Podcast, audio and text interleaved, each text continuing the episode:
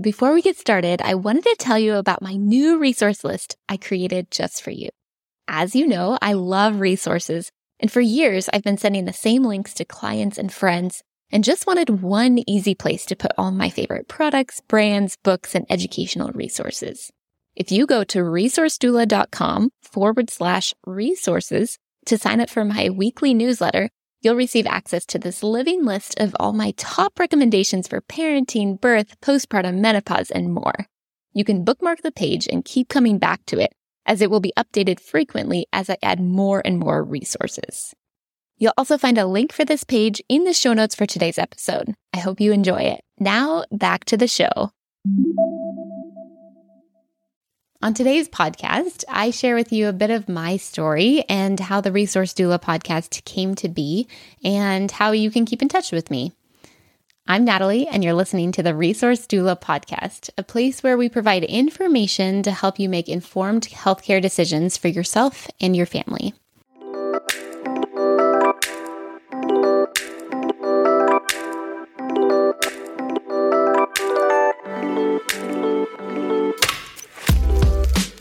Today's just me, my first solo cast on my own podcast. I figured it was time for an introduction to who I am and a little bit more about what I do. So, hi, my name is Natalie Headings, and I really love helping people become more confident in their own body and feel strong and equipped for motherhood. So, starting way back at the beginning for pretty much my entire life, I've known that I wanted to help women through their motherhood transition. I remember when I was in kindergarten, we were tasked with drawing what we wanted to do when we grew up. I distinctly remember drawing myself as a nurse next to a mom and a baby in a bassinet. Wild, right? Fast forward from then, with years of babysitting and hearing information from moms of the kids I would take care of, I learned to teach Pilates and how exercise can improve things like incontinence, prolapse, and pelvic pain. And then I set out to start my first semester of nursing school, where I realized, hmm, I wanted to help people prevent problems and symptoms that we typically see post birth rather than just band aid solutions and that's how I felt. So I I switched to an exercise science degree from there because I felt like that was a better fit for me. So I've had 8 years of doula practice and about equal time in the fitness world, and that lands you to about where I am now. I'm an exercise physiologist, a core confidence specialist. I specialize in pre and postnatal exercise, and I view myself as an advocate for women who want to shift the narrative around pregnancy and birth, women's healthcare in general, and raising families. I have learned so, so much about advocating for my own care through my process as a doula as I have my own health issues. Last fall, I underwent a laparoscopic excision surgery for endometriosis. And if you're not familiar with endo, most simply put, it's where tissue that's similar to the uterine lining is found elsewhere in the body. And it makes these lesions and, and scar like tissue adhesions where your pelvic organs or other organs may be stuck together. And it causes a lot of pain and other symptoms. So it took me about 12 years to officially get a diagnosis, as the only way to confirm endo right now is through surgery.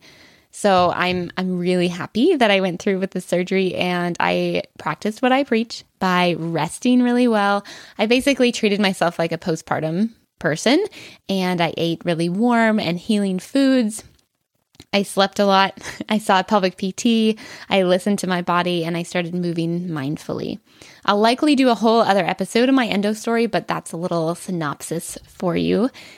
So, throughout my years of, of teaching classes, workshops, and working as a doula, I've made so many amazing connections, both locally. I live in Alaska, by the way, and online. I was learning incredible things and having so many conversations with these people who are just absolutely brilliant. And I knew I couldn't keep it to myself. So, I am a self declared nerd. I mean, I mean, I think there's a lot of people who have pet pelvises um, with names, but mine is named Polly. I also have a vulva puppet named Violet. So if that gives you a little insight into who I am, then there you go. I consider myself a resource dealer.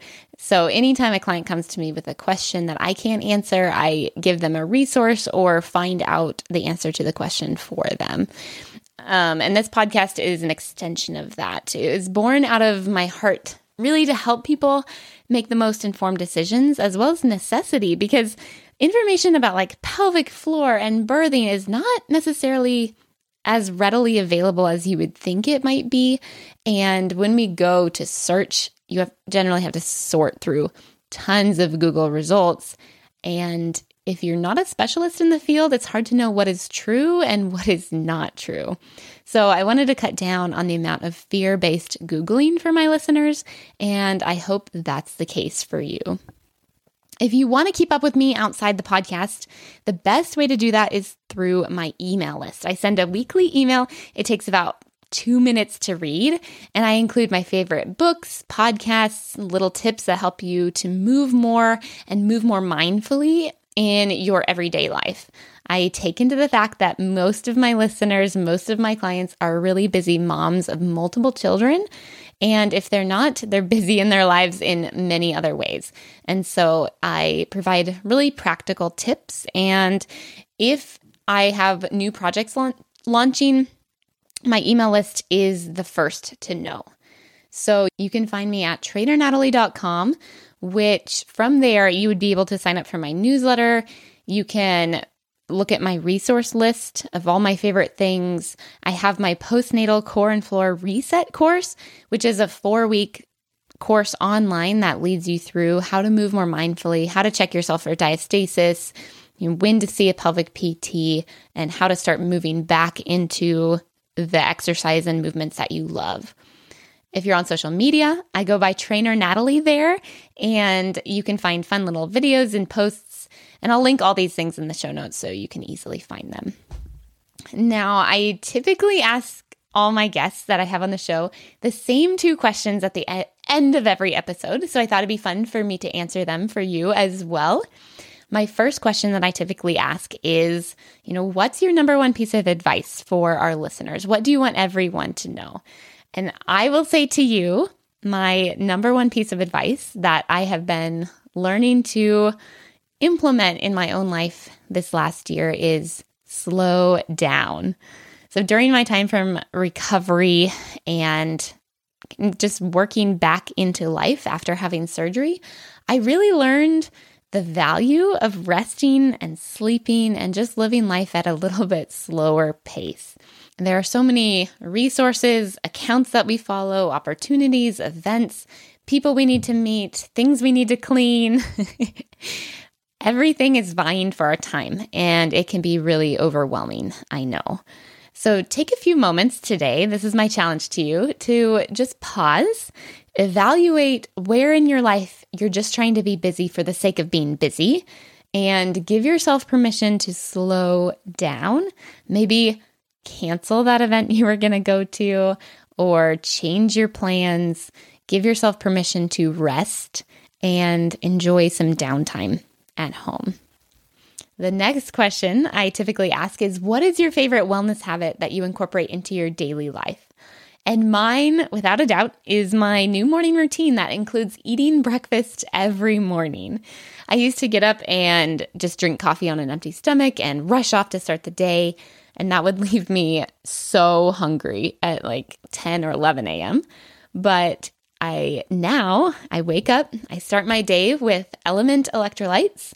I eat two eggs, typically like half a Dave's Killer Bread bagel, some breakfast sausage, and I do bulletproof coffee with collagen to give my body the fuel I need to be sustained. And I actually have brain energy to think creatively and work on my tasks. And I'm not starving at 10 or 11 a.m. It's really amazing what eating adequate protein can do for you. that's another thing I tell people to do eat some protein. eat some butter. It will do good things for you, grass fed, preferably.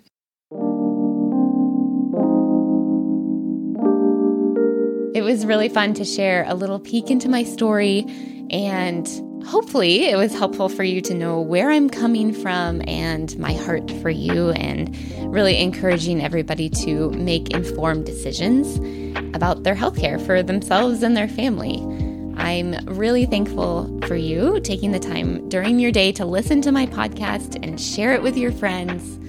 So please remember that what you hear on this podcast is not medical advice, but remember to always do your own research and talk to your provider before making important decisions about your health care. If you found this podcast helpful or any of the other episodes you found that resonate with you, please consider leaving me a five star review in your favorite podcast app. It really helps other people to find the show. Thank you so much for listening. I'll catch you next time.